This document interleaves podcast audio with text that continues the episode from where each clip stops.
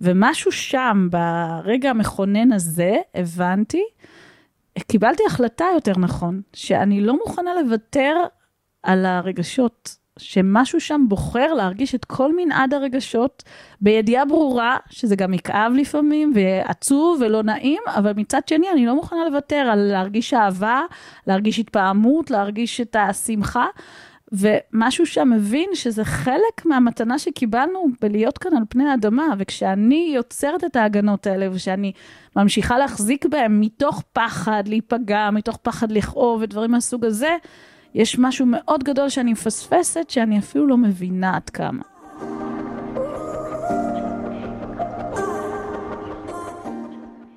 ברוכות הבאות לפודקאסט מאישה לאישה מעבירות את חוכמת השבט. בעולם העיר מבוסס תוצאות שמושתת על ערכים זכריים, אנחנו אנשים שמתפקדות על הרבה כובעים, בית, משפחה, עשייה עסקית, קל לנו ללכת לאיבוד, להתרחק מהטבע ומהקול האמיתי שלנו ולשכוח את עצמנו. פעם, אנחנו אנשים היינו נפגשות כמדי חודש באוהל האדום. שם היינו מתכנסות יחד, משתפות ומורידות מהלב שלנו את מה שיושב עלינו. שם היינו גם חולקות ידע ותובנות אחת עם השנייה, ונזכרות בעצמנו. החוכמה הזאת עברה מאישה לאישה, מסבתא לנכדה, מאימא לבת, עד ש... עם השנים, העולם התפתח וחוכמת השבט העתיקה הלכה ונעלמה. והיום, החוכמה והתובנות האלה כבר לא זמינות לנו. הבקשה שלי באמצעות הפודקאסט הזה היא להחזיר עטרה ליושנה, לאחד את השבט הנשי, לאפשר לכל אישה ואישה להיתמך על ידי חוכמת השבט ולקבל את הרפואה, התובנות וההשראה מהשבט הנשי שלה. אני מיטל פרייברג לוסטיג, מומחית לתת מודע, מרצה, אומנית יוצרת תכשיטי עוצמה, אימא, אשת איש ומנחת הפודקאסט מאישה לאישה.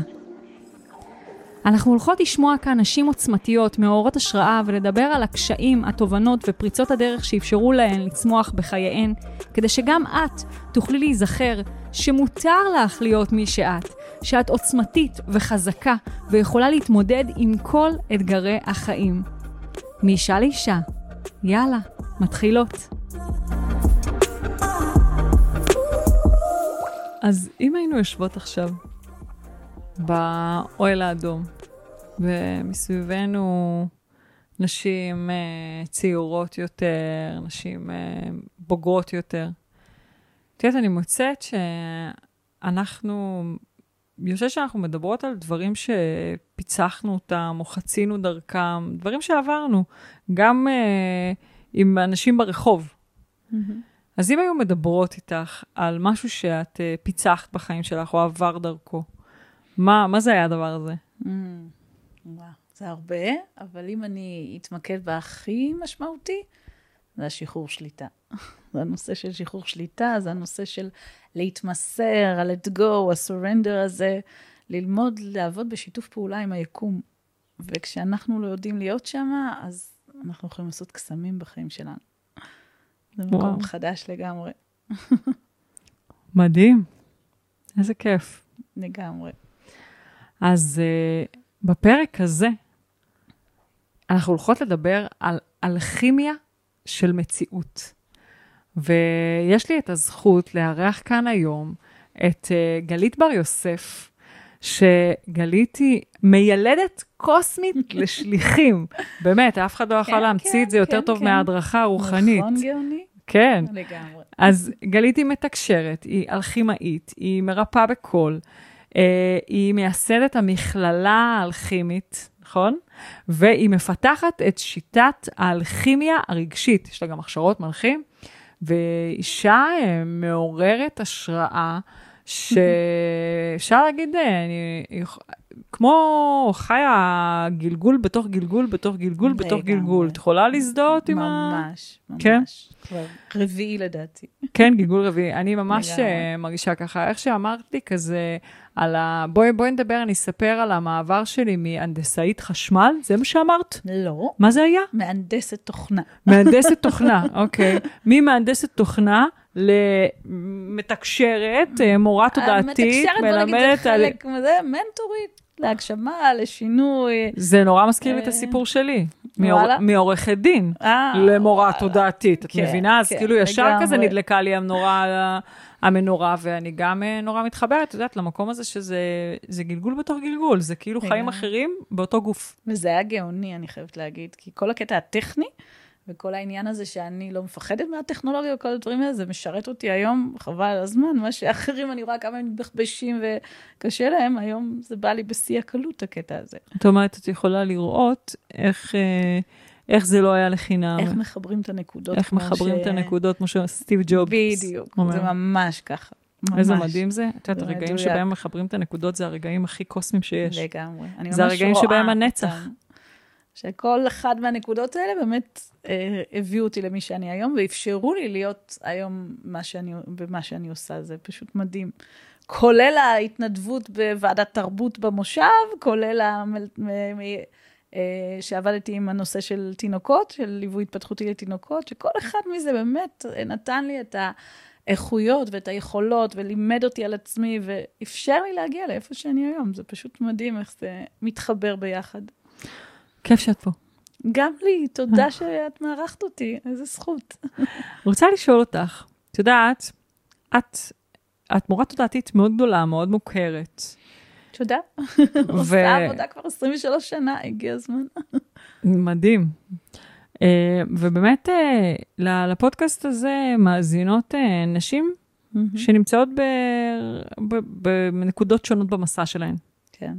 יש uh, נשים שבאמת uh, עולם הרוח uh, או עולם התודעה הוא לא זר להן, ויש כאלה שעושות צעדים ראשונות בתוך העולם הזה. בגלל זה אני נורא אוהבת להביא גם את המקום שהתחלנו ממנו. את יודעת, כן. לפני שצללנו, יש לי חבר טוב, את מכירה אותו, בטח קוראים לו בן יאבץ. בטח. אז uh, הוא טבע איזה מונח שמאז אנחנו משתמשים בו. בכל פעם שאנחנו מתחילים לדבר שפה שהיא יותר מדי תת-מודעית, או שפה שהיא יותר. מדי מקצועית, אז כזה הוא אומר לנו, אתם במצולות, במצולות, מצולות. מתחת לפני הים, אי אפשר להבין מילה ממה שאתם אומרים. אנחנו לא שמים לב לפעמים, זה הבעיה. אה, ובאמת לטובת, או כדי לאסוף את כל הנשים שנמצאות בכל הקשת, רוצה לשאול אותך, תגידי, תמיד התודעה שלך הייתה פתוחה? תמיד חווית את העולם כמו לא. שאת חווה אותו היום? ממש לא. אני התחלתי בתור מתכנתת, מרובעת, מקובעת, freak control, לא היה לי שום חיבור לרגש, אה, פחדים, עניינים, אה, הייתי ביישנית, נחבאת אל הכלים, לא הייתי מדברת. היום לא מאמינים לי, אוקיי? היום אני כאילו עושה השלמות, אז אני צריכה אה, להשלים את מה שאז לא היה, אבל זה היה שינוי של 180 מעלות, ממש. כאילו, משהו במסע שלי, פשוט באיזשהו שלב, בסביבות שנת 2000, אה, הרגשתי את הדחף שדי, אני לא יכולה יותר, לא הייתי מרוצה לא מהעבודה שלי ולא מהזוגיות שלי, והרגשתי שאני לא ממש את עצמי, שאני לא באמת מביאה את מה שיש, ולא היה לי מושג מה באמת רוצה לבוא. ומשהו שם התחיל לחפש, משהו שם התחיל לחפש. הייתי מאוד uh, מרובעת בקטע הזה, אימא שלי הייתה בתחום. הרוחני, תודעתי וזה, וכל הזמן נג'ס, נג'סה לי, טוב, תלכי וזה, אמרתי לה, אמא, די, את והמתקשרות ההזויות שלך, תעזבי אותי, נו, מה זה השטויות האלה? והייתי מאוד אנטי, מאוד סקפטית. וואו. זה מטורף, כן, זה, זה גלגול אחר, אמרנו. אז הקטע היה שכשהיא הפסיקה לנג'ס לי, לא יודעת מה קרה, אה, אמרתי, טוב, אולי אני אנסה לבדוק את זה באמת, כי משהו באמת חיפש. ואז הפעם הראשונה הלכתי לאיזה מפגש של קבוצת החמש בזמנו, זה משהו של זאב אבירס, שהיה לפני 23 שנה פחות או יותר, ששם פשוט המדריכה מסבירה דברים, ושמה את התקשור המקורי, כאילו לשמוע את המתקשר מדבר. עכשיו, אני בדמיון מודרך וזה, לא היה לי מושג, לא רואה כלום, חושך, נאדה, אבל הקטע המטורף היה, שברגע שהיא התחילה לשים את התקשור, אני כאילו חיברו אותי לשני זרמים, כאילו כבלים של חשמל, וכל ה-20 דקות האלה, זרמים מטורפים זרמו לי בידיים. זה היה הזיה טוטאלית, לא הבנתי מה קורה שם, כולם ראו דברים וזה, אני לא ראיתי כלום, אבל הרגשתי. אני, בגלל שהייתי כל כך אנטי, הייתי צריכה את הפיזי, הייתי צריכה את האישור, את ההוכחה, שוואלה, יש פה עולם שלם שאני לא מכירה, שקיבלתי עכשיו אישור שיש שם משהו, ואני בתור גדיה ידועה, אני הולכת לחקור. Mm. ומאז בעצם 23 שנה אני חוקרת את הדבר הזה, שהוא באמת, אה, היום אני כבר לא צריכה הוכחות, אני לא צריכה אישורים, אני היום קיבלתי כבר את כל האישורים, אבל אז זה היה ממש, הייתי זקוקה לה, להוכחה הפיזית הזאת, וזה היה אחד הפריצות שבאמת הבנתי שיש שם משהו אחר שאני לא מכירה, והגיע הזמן לחקור. משם זה התחיל. איזה מדהים. אני... Uh, את יודעת, זה נורא מזכיר לי, uh, נורא מזכיר לי את הדרך שלי, באמת. Uh, גם אני הייתי מנותקת מהרגשות שלי. זאת אומרת, היה לי טראומות, טראומות, ילדות קשות, שהיו מודחקות, אני לא זכרתי אותן. והתנתקתי מהרגשות שלי. איך שתראי את הדבר המטורף הזה. השם שלי זה מיטל. הניתוק שלי, כאילו, הרגש הוא כלי שלי. סבבה? לגמרי. אני, אני לא רק מרגישה את הרגשות שלי, אני, כשהתחלתי להעביר תהליכים קבוצתיים, הייתי מרגישה את הרגש במרחב. לגמרי, אני מכירה את זה טוב. ובשבילי לסגור את הרגשות שלי ולחוות את חוויית החיים דרך הראש, היה לגזור על עצמי גזרה של ניתוק עצמי, ובעצם אה, הליכה בשבילים לא לי בחיים האלה. הלכתי בשבילים של הרבה אנשים אחרים ולא בשביל שלי, עד, ש, עד שזכיתי להתחבר לרגש שלי בחזרה. אבל זה היה מסע, כי גם כשכבר רציתי, זה כמו את השפה שלא הכרתי. לגמרי. אז אני ממש מזדהה עם זה, כי אני באמת, אה, אני קוראת לזה שבאתי מבית מנוכר, קר, אה, שלא הביעו בו רגש, לא היה חיבוק, לא, היה, לא דיברו אהבה או משהו כזה, לא היה לי מושג בכלל על כל הנושא הזה. אה, ובאמת היה לי נורא קל להרגיש את האחר, נורא קל לראות מה עובר עליו, אבל כשזה בא אליי, לא היה לי מושג, וגיליתי את זה דווקא בתהליכים שעבדתי, שעשיתי את המסע של ברנדון בייס, את מכירה? כן. אז נסעתי אה, שתי סדנאות בחו"ל של איזה שמונה ימים כל אחת, מטורף, זה פירק אותי, וזה בעצם היה השינוי המשמעותי ששם התחיל, ושם גיליתי את הפלטה. פלטה של פלדה על כל האזור הזה, וואו. שבעצם, שוב, נורא קל להרגיש את האחר, לי אין מושג מה אני מרגישה. היה לי תחושות בגוף שלא ידעתי לתת להם מילים. ותביני, זה התחום שלי, זה, האלכימיה הרגשית, זאת השיטה, זה ה... אבל בתחילת הדרך לא היה לי מילים לתחושות. ובעצם לאט לאט הבנתי שיש פה איזה באג, שבאמת אני לא מכירה את השפה, שפת הרגש זאת שפה לכל דבר. ומשהו שם, התחלתי לאמן את עצמי פשוט. התחלתי לאמן את עצמי, טריק שעשיתי, שלא זוכרת כבר מאיפה לקחתי אותו, הייתי שמה לי טיימר, כל שעתיים, מה את מרגישה עכשיו? עכשיו, לרוב התשובות היו, לא יודעת, אין לי מושג, לא יודעת, מרוב שהייתי עסוקה כל הזמן גם באחרים, כאילו הייתי ילדה מאוד מרצה, הייתי מאוד במקום שכל הזמן היה עסוק החוצה, אז כל הזמן הייתי, טוב, מה, מה האחרים צריכים, מה מצפים ממני, מה, מה נכון להם? וזה, הייתי עסוקה בחוץ ולא בפנים. אז כל פעם המשכתי והתמדתי עד שהמילים התחילו לבוא, התחלתי לתת מילים לחוויה הפנימית, ופתאום משהו שם התחיל ללמוד את הדבר הזה, את השפה הזאת.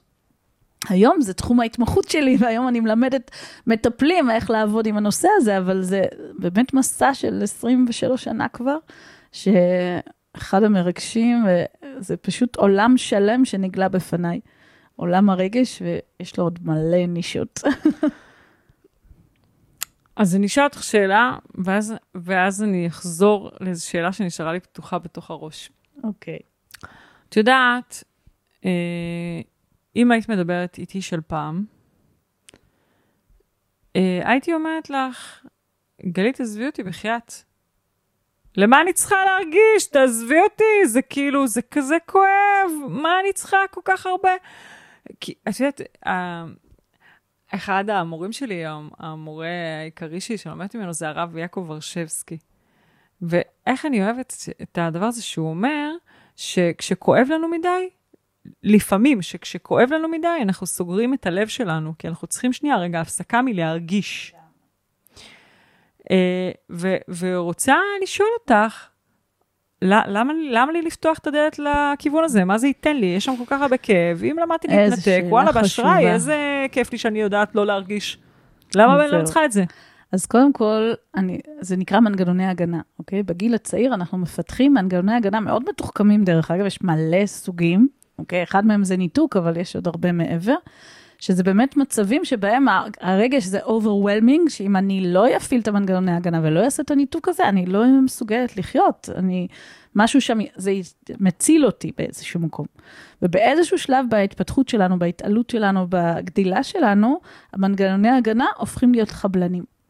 זאת אומרת שהם מתחילים לתקוע אותנו, הם מתחילים לחסום אותנו, הם מתחילים לעצור אותנו, אנחנו בכלל לא מבינים עד כמה האנרגיות של הרגש, רגש זה אנרגיה, וכשאני מדחיקה אותו, כשאני מחניקה אותו בתוכי, הוא נשאר שם, אוקיי? הוא לא נעלם. זה שאני מתעלמת ממנו זה לא אומר שהוא איננו.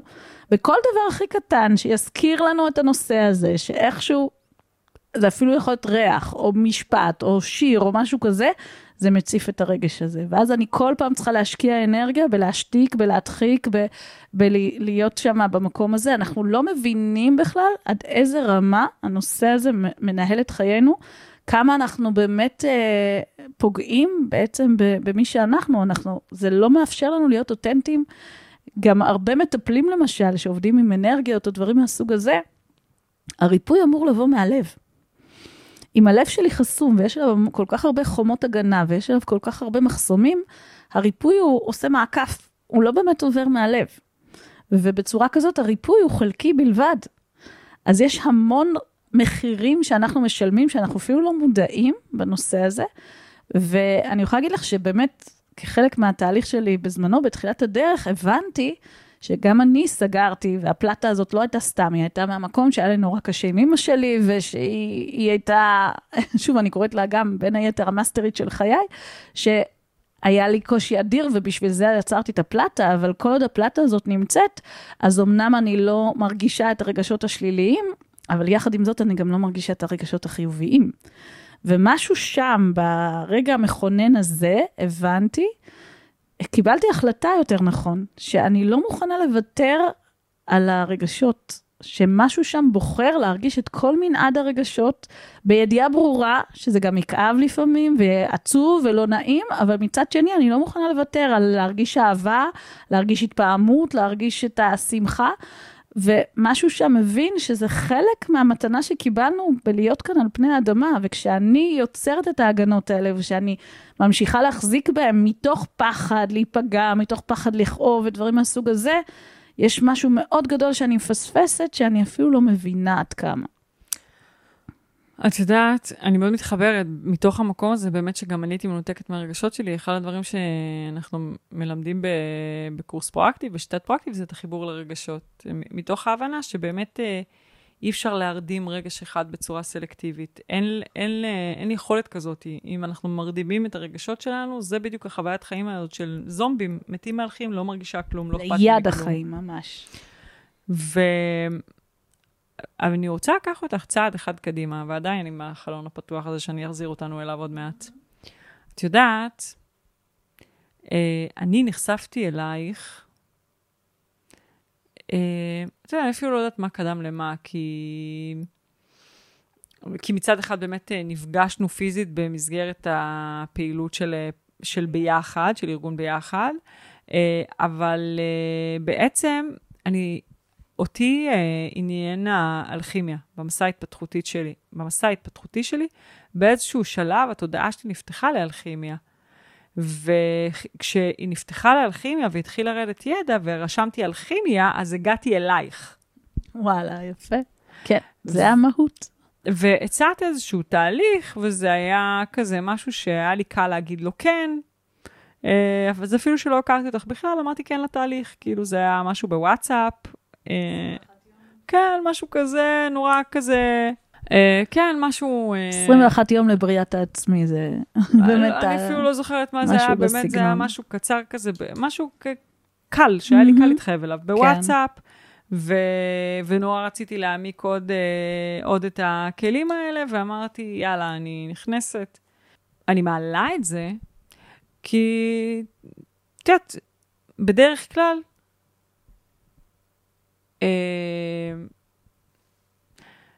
טוני רובינס מדבר על זה שאנחנו או, אה, שיש לנו שני מנגנוני הנאה, או הימנעות מכאב או חתירה להנאה. אנחנו יכולות עכשיו לדבר על המחירים של להיות בניתוק הרגשי. אבל אני מוצאת שקל לנו לראות את המחירים ולא הייתי רוצה לחטט בהם. דווקא הייתי רוצה לקחת מתוך המקום של החתירה להנאה, של מה זה נותן לי, בעצם להתחבר לרגשות שלי, ולכן לקחתי אותנו צעד אחד קדימה פעימה לאלכימיה. מעולה. בואי תסבירי מה זה אלכימיה. אוקיי, מצוין. אז קודם כל, אלכימיה בדרך שאני רואה, הרבה אנשים שמדברים על כימיה, הם רואים את ההפיכת uh, מתכת לזהב, וכאילו זה, הם לוקחים את זה לספר של הלכימאי, שבאמת הוא מדבר שם על כימיה. אלכימיה מבחינתי זה יצירת יש מאין. זה התמרה, זה טרנספורמציה, זה לקחת סטייט מסוים, מצב מסוים, מצב צבירה מסוים, ולהפוך אותו למצב אחר. ומבחינתי האלכימיה של הרגש, זה ממש לקחת רגש בתדר מסוים, בגוון מסוים, לכל רגש יש צורה גיאומטרית, יש לו צבע, יש לו צליל, ואיפה אני לומדת להתמיר אותו, איפה אני מצליחה לשנות את הרגש השלילי, הכבד, הקשה, ואיך באמת מתנהלים עם הרגש בצורה של אלכימיה.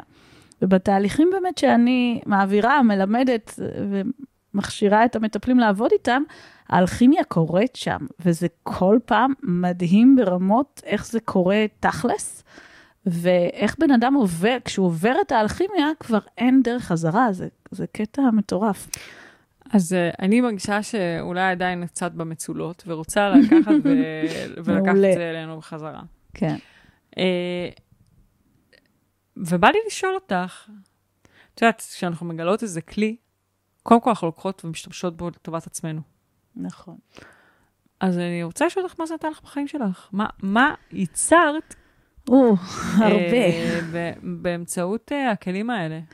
אז קודם כל, אם כבר נדבר על האלכימיה של הרגש, אז אני אדבר דווקא קודם על הרגש, ואחר כך אני יכולה לדבר גם על ליצור את הבית שלי, למשל, איך יצרתי אותו עם האלכימיה.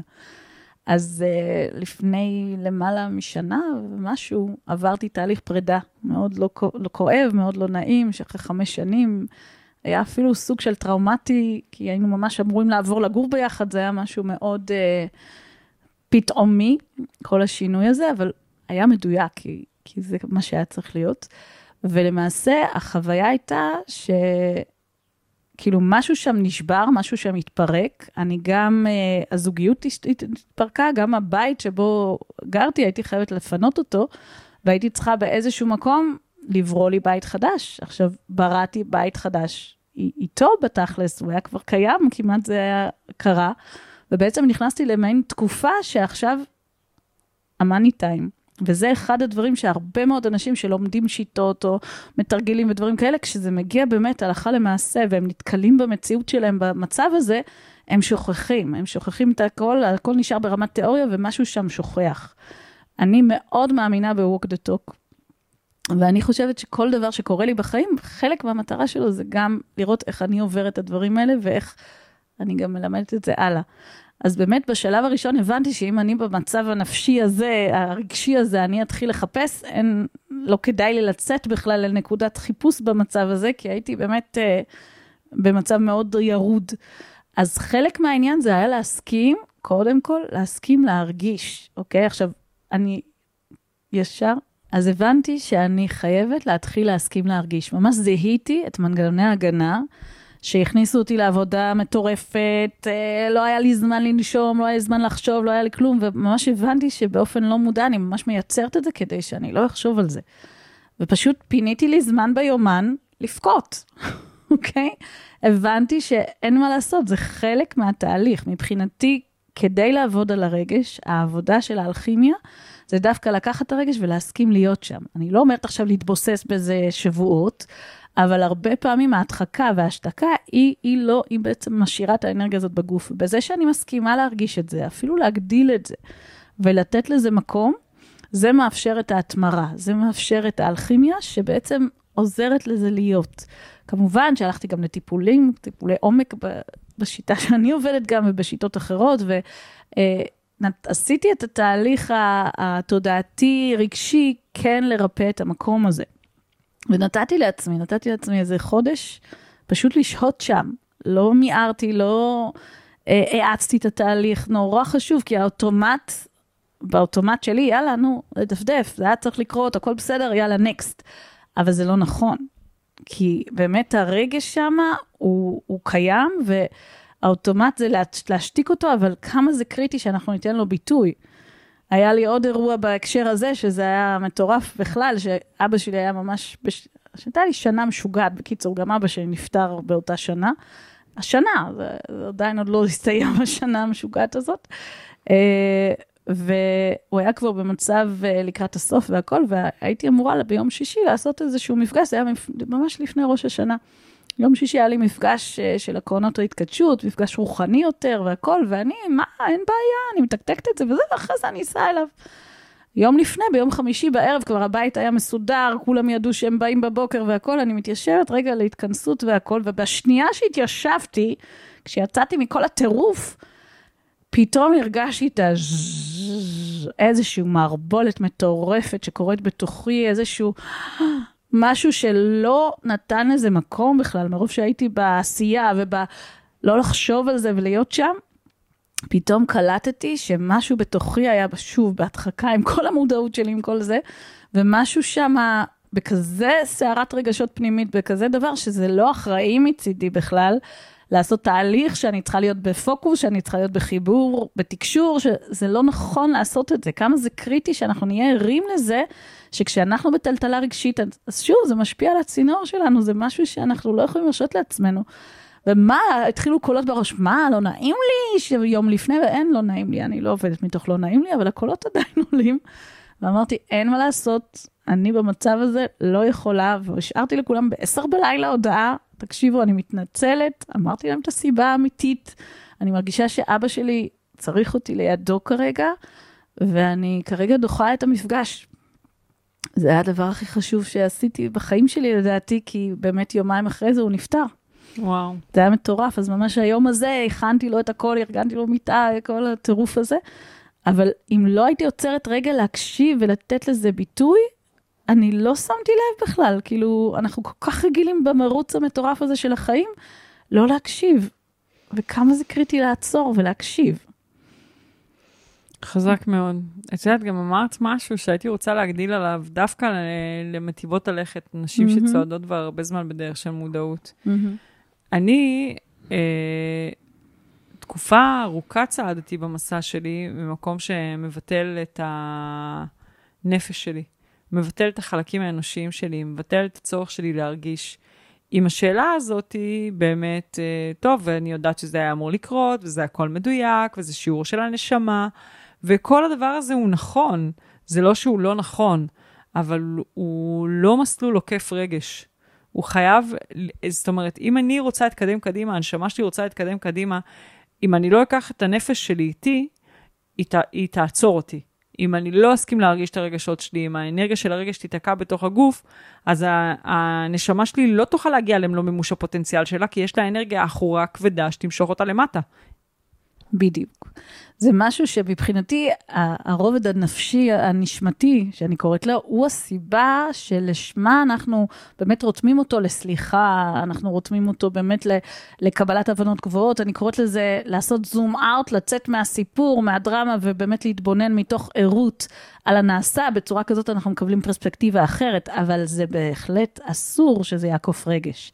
מבחינתי, המסקנה שאני הגעתי, וזה מה שאני מממשת לאורך כל התהליך באלכימיה רגשית, זה כדי להתפתח באמת, וכדי באמת להביא את עצמך למלוא מימוש הפוטנציאל ולהוציא את המתנה שהבאת, אנחנו חייבים לעבוד בכל הרבדים. Mm-hmm. רק להבין את הדברים, רק לעשות איזו עבודה אנרגטית, והנה אני שולחת קרן סגולה ופורגקתי את הרגש, ואני לרגע לא מזלזלת בעבודה אנרגטית, היא מאוד משמעותית, היא חלק מהתהליך, אבל זה לא באמת עובד. גם זמן לא עושה את שלו בענייני הרגש מבחינתי. וכמה זה קריטי שכל אחד מאיתנו באמת ייקח את האחריות על החלק הזה ויבין שיש פה איזושהי אה, הזמנה ליצור את העבודה הזאת בנושאים שבאמת אחרי פרידה קשה, אחרי טראומה, אחרי גם, גם דברים שמפעילים אותנו רגשית, אני קוראת לזה כפתורים רגשיים.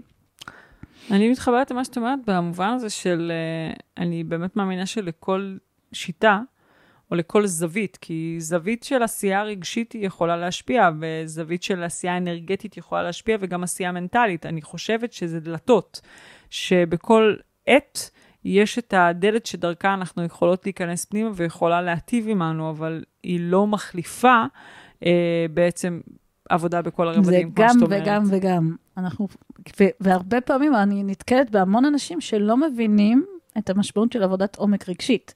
שהם בטוחים שהם עושים עבודה אנרגטית רגשית, זה אומר שזה עבודה רגשית.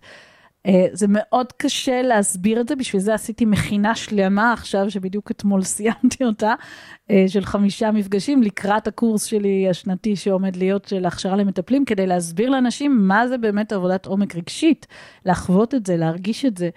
זה איזושהי חוויה פיזית אפילו, כמה שזה מטורף, האלכימיה, כשהיא באמת מתרחשת, ממש אפשר להרגיש אותה פיזית בגוף, את הזרמים, את הצמרמורות, יש כאלה שממש מגיעים לרמה של קונדליני, אוקיי? שזה ממש רעידות פיזיות בגוף, שהגוף הגיע לאיזושהי חוויה אנרגטית רגשית, שהוא ממש יוצר רעידות אה, ספונטניות, שהוא משחרר אנרגיה מתוך התאים, אנרגיה כלואה מתוך התאים.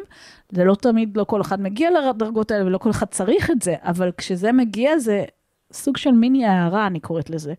ושם זה אומנות, נקרא לזה, להצליח להעביר מטופל, נגיד תהליך ברמה הזאת, של להגיע לאלכימיה בעוצמות האלה, שכשכן אנחנו מגיעים לדרגות האלה, אין דרך חזרה. כי זה משתחרר ברמה כזאת עמוקה, כולל הבנה, כולל אה, אה, שינוי הפרספקטיבה, כולל הכל, שכבר אני לא יכולה להסתכל על האירוע הזה יותר מאותה נקודת מבט ישנה, זה לא אפשרי יותר. כשאת אומרת על כימיה, את מתכוונת להתמרה? כי אני, כשאני אומרת על כימיה, אני מתכוונת לאיחוד, איחוי, כמו... מבחינתי זה, זה גם וגם, mm-hmm. אוקיי? ההתמרה זה התמרה של אנרגיה, כמו שאמרתי. האלכימיה הרגשית, הדרך שבה ההדרכות הסבירו לי אותה, ושוב, זה במוח הליניאר שלנו, זה לא בדיוק ככה קורה, זה שהם הסבירו שלכל רגע שיש, כמו שאמרתי, את הצורה, את הצבע, את הגוון, את התדר, את הקול, אוקיי? אני עובדת גם עם תדרי קול, והלב שלנו הוא גנרטור אלכימי, שהרבה מאיתנו לא מבינים בכלל עד כמה הוא אפשרי, עד כמה הוא חשוב. עכשיו, כשאני עם מנגנוני הגנה ודברים האלה, אני לא באמת נותנת ללב לפעום את הרגש. ובעצם המיומנות של ללמוד להרגיש, בין היתר, זה להסכים לתת ללב לפעום את הכאב. עכשיו, כשהלב פועם את הרגש, את התדר, מה שהוא עושה, מה שהם הסבירו לי, זה בעצם הוא דוגם את התדר של הרגש המסוים הזה, מביא את המשלים שלו, שתדר משלים, ויחד, כמו פלוס ומינוס, נוצרת התמרה. אוקיי? בתהליכים המתקדמים שלי, שחלק מהם זה גם המסע עושים את זה, אבל גם אצלי זה התפתח לעוד רמות, אנחנו ממש לוקחים רגש, נגיד כעס או פחד או משהו כזה, ומגדילים אותו דווקא. אוקיי? אם רוב התהליכים זה להרגיע ולהשתיל, זה לא, דווקא מגדילים את הרגש, נותנים לו לגדול, נזכרים בעוד אירועים, בעוד דברים, מסכימים לתת ללב לפעום את הרגש הזה, ואז משהו מתפוגג, והרגש הבא בתור עולה. כעס ופחד לרוב זה איזה שהם שכבות הגנה בכלל. לרוב אם אני אקח את הכעס ואני אגדיל אותו ואני... פתאום מלמטה יעלה עצב בכלל. פתאום המטופלת מתחילה לבכות, כי זה מה שהיא כיסתה, הכעס כיסה על העצב. עוד פעם, אני לוקחת את העצב ואני מגדילה מחרפיכה וזה, או לכאב, או לחוסר אונים, או לייאוש. ואיפשהו עמוק עמוק בפנים, מתחת לכל השכבות האלה, שם קורה הקסם, שכשאני קוראת לזה, זה הלידה עצמה, שאנחנו מסכימים למות באמת לחוויה הזאת, לרגשות האלה, ל... שמשהו שם לא מוכן יותר להמשיך לחיות את החיים מתוך הכאב, מתוך הסבל, מתוך המאבק, אז נוצרת הלידה מחדש. ושם יש לנו את החיבור לניצוץ האלוהי, למקור שבתוכנו, ושם זה ממש חוויה ש, שכשמצליחים להגיע אליה, לא כל אחד על ההתחלה זה קורה, פתאום יש את השקט, פתאום יש שלווה, פתאום אנחנו הופכים להיות חלק מהכל והכל חלק מאיתנו, יש איזו התרחבות, ממש חוויה מיסטית קורית. שוב, תלוי במקרה, תלוי בבן אדם, זה לא תמיד, אבל זה כל פעם מרגש מחדש להגיע לרמות האלה. וזה אני, האלכימיה באמת. אני מאוד מתחברת למה שאת אומרת. אני ממש אה, מרגישה שאני בעצמי אה, עברתי תהליכים כאלה ומעבירה תהליכים כאלה. רוצה לשאול אותך על החוויה המיסטית שלך. או, יש הרבה, אבל דווקא בא לי לספר את החוויה הראשונית ראשונית, ששוב, סיפרתי לכם עם הזרמים, אבל הייתה עוד חוויה מיסטית מדהימה שהייתה לי שם, שזה היה די גם בתחילת הדרך, שעוד חיפשתי אישורים. אה, וכאילו התחלתי לצאת לדרך, התחלתי לטפל פתאום, התחלתי לעשות את הדברים, וזה היה ערב, הייתי בבית לבד, הילדים ישנו, ופתאום אני שומעת את הטלפון מצלצל אי שם בחוץ. אני יוצאת החוצה ואני רואה שהשאירו אותו על הנדנדה, אני מסתכלת מתחת לנדנדה, יש שם גוזל של עוף דורס. אני מסתכלת עליו, הוא מסתכל עליי עכשיו מלמעלה, כנראה האימא או לא יודעת מה, אה, כזה, ואני מסתכלת ואני אומרת, אוי ואבוי, עוד מעט הכלבה שלי תיכנס, היא תאכל אותו, אני חייבת איכשהו להעיף אותו מכאן. נכנסתי הביתה, לקחתי כפפות עבודה וארגז, ויצאתי החוצה. ואני מסתכלת עליו, והוא מסתכל עליי, והוא נתן לי ללטף אותו. וואו. אמרתי, טוב, או שזה גוזל, או שזה שבר את הכנף, או משהו כזה. ואני באה לתפוס אותו, להכניס אותו לארגז, הוא קופץ. אני באה שוב לתפוס אותו, הוא עוד פעם קופץ. בפעם השלישית הוא פשוט פרס כנפיים, וואו. באורך של איזה מטר, וואו. ופשוט עף משם. אני הייתי בשוק, אמרתי, אוקיי, ממש לא גוזל, וממש לא שבר את הכנף, הוא פשוט נתן לי להתחבר אליו, נתן לי ללטף אותו, עוף דורס, מה הסיכוי? עכשיו, פתאום נזכרתי שיש לי אה, מדריך ציפורים שבזמנו, בעלי, האקס שלי של עכשיו, בעלי של דאז, נתן לי. ואני לקחתי את המדריך ואני מסתכלת ואני רואה, אה, הציפור הזאת קוראים לה חיוואי.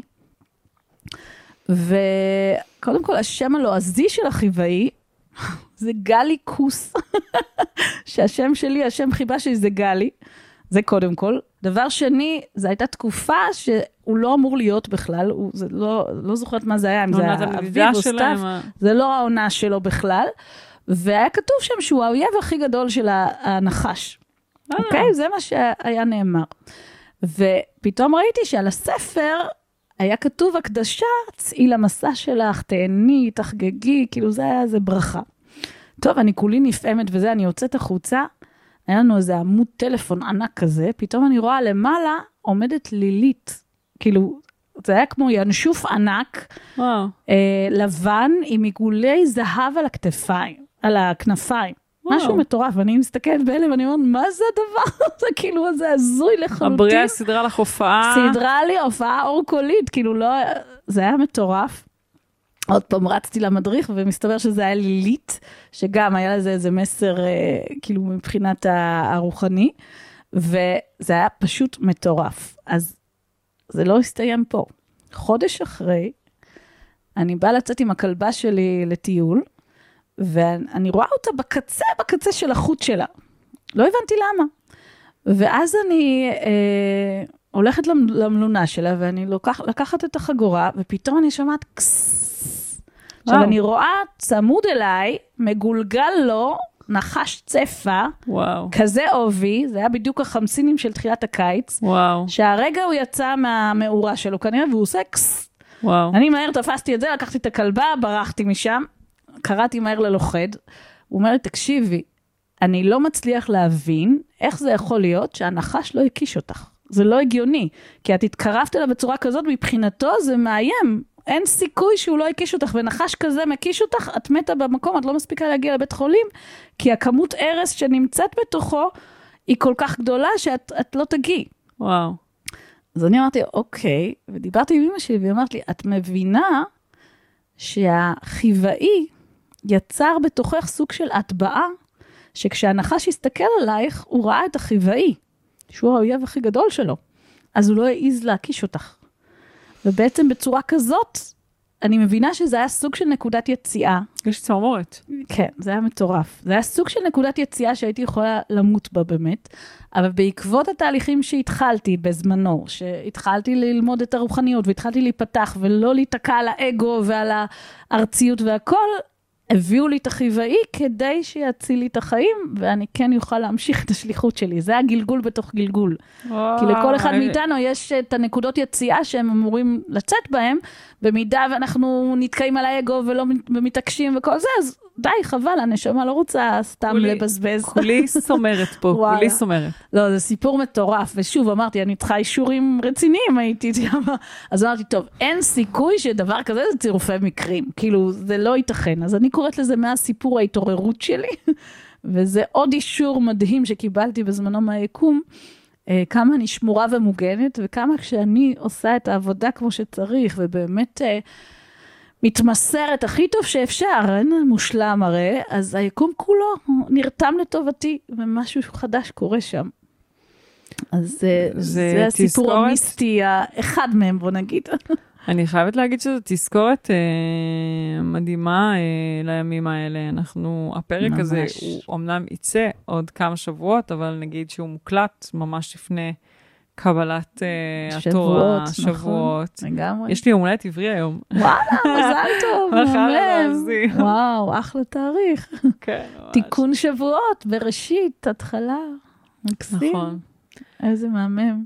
ורוצה ככה לשאול אותך, את יודעת, אני, אני נורא מחוברת לחיות ולסימנים מהיקום, מהבריאה, וסיפרתי לך שבדיוק לפני שנכנסת הקלטתי פה את פרק מספר 50, אה, וממש איך שבאתי לסיים את הפרק, אה, נחתה על הדשא דוכיפת, ופתחה את הפח שלה. וואו, מהמם. ומאוד אה, ככה מהדהד כאן במרחב, בימים אלה, הנצח, המלכות.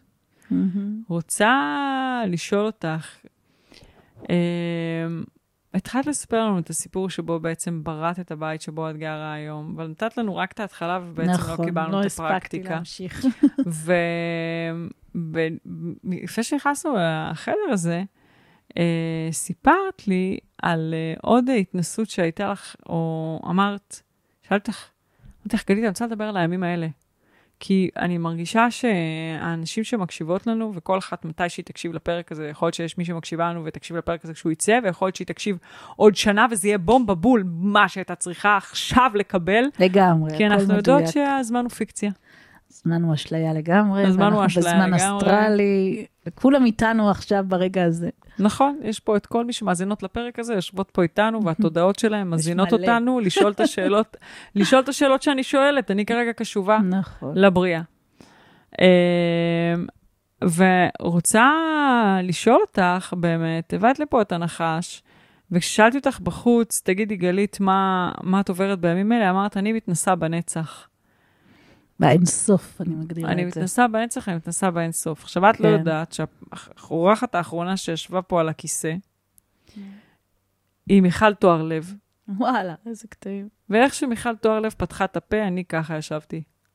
לא הייתי, ואני אגיד לטובת מי ששומעת את זה בספוטיפיי, נפערה לי הלסת, נפלה הלסת, ואני ישבתי מולה, ככה, עם פה פעור, והייתי בשוק, מה שהיא גלגלה לפתחי. וואלה. אה, ממש, הייתי בהלם, לא ידעתי שזה מה שהיא הולכת להביא. מדהים. ו... והיא דיברה על נצח. ורוצה לשאול אותך, מה, מה את חווה בימים האלה? מה את לומדת? אז אני, אני אסביר. אני התחלתי לתרגל בשנה האחרונה את ג'ו דיספנסה. דוקטור ג'ו דיספנסה, שהוא מדבר על זה המון, ומבחינתי הוא פיצח את הקוד. יש משהו בדרך שהוא מביא את הדברים, שאני מאוד מתחברת אליהם, ואני הבנתי ש... אני הולכת ללמוד את זה בצורה עוד יותר עמוקה. וחלק ממה שהוא אומר שם, הוא אומר הרבה דברים, זה כדי שאנחנו נוכל לברוא את המציאות חיינו, אנחנו צריכים, אנחנו לא יכולים, חומר לא יכול ליצור מתוך חומר.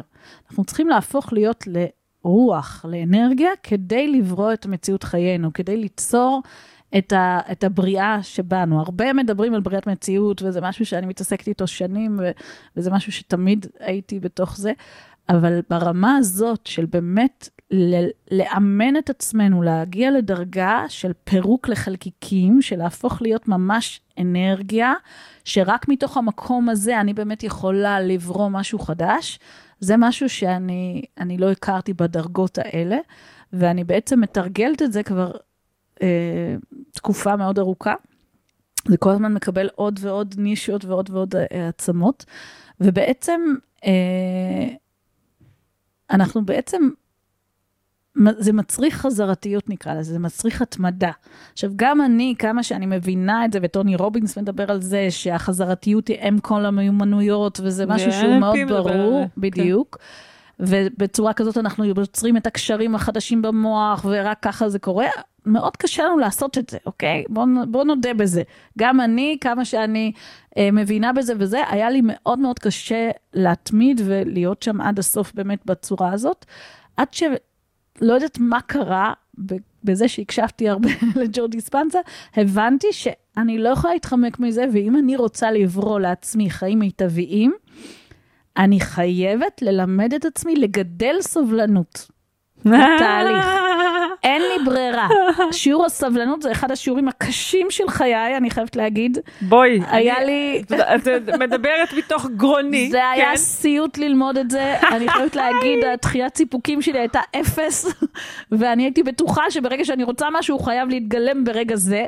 וזה היה לי מאוד קשה לוותר על התפיסה הזאת, ולאט לאט, שוב, 23 שנה כבר בתחום, הבנתי שאם אני לא אגדל סבלנות, אני לא אצליח לעשות את הדברים האלה, זה לא יקרה.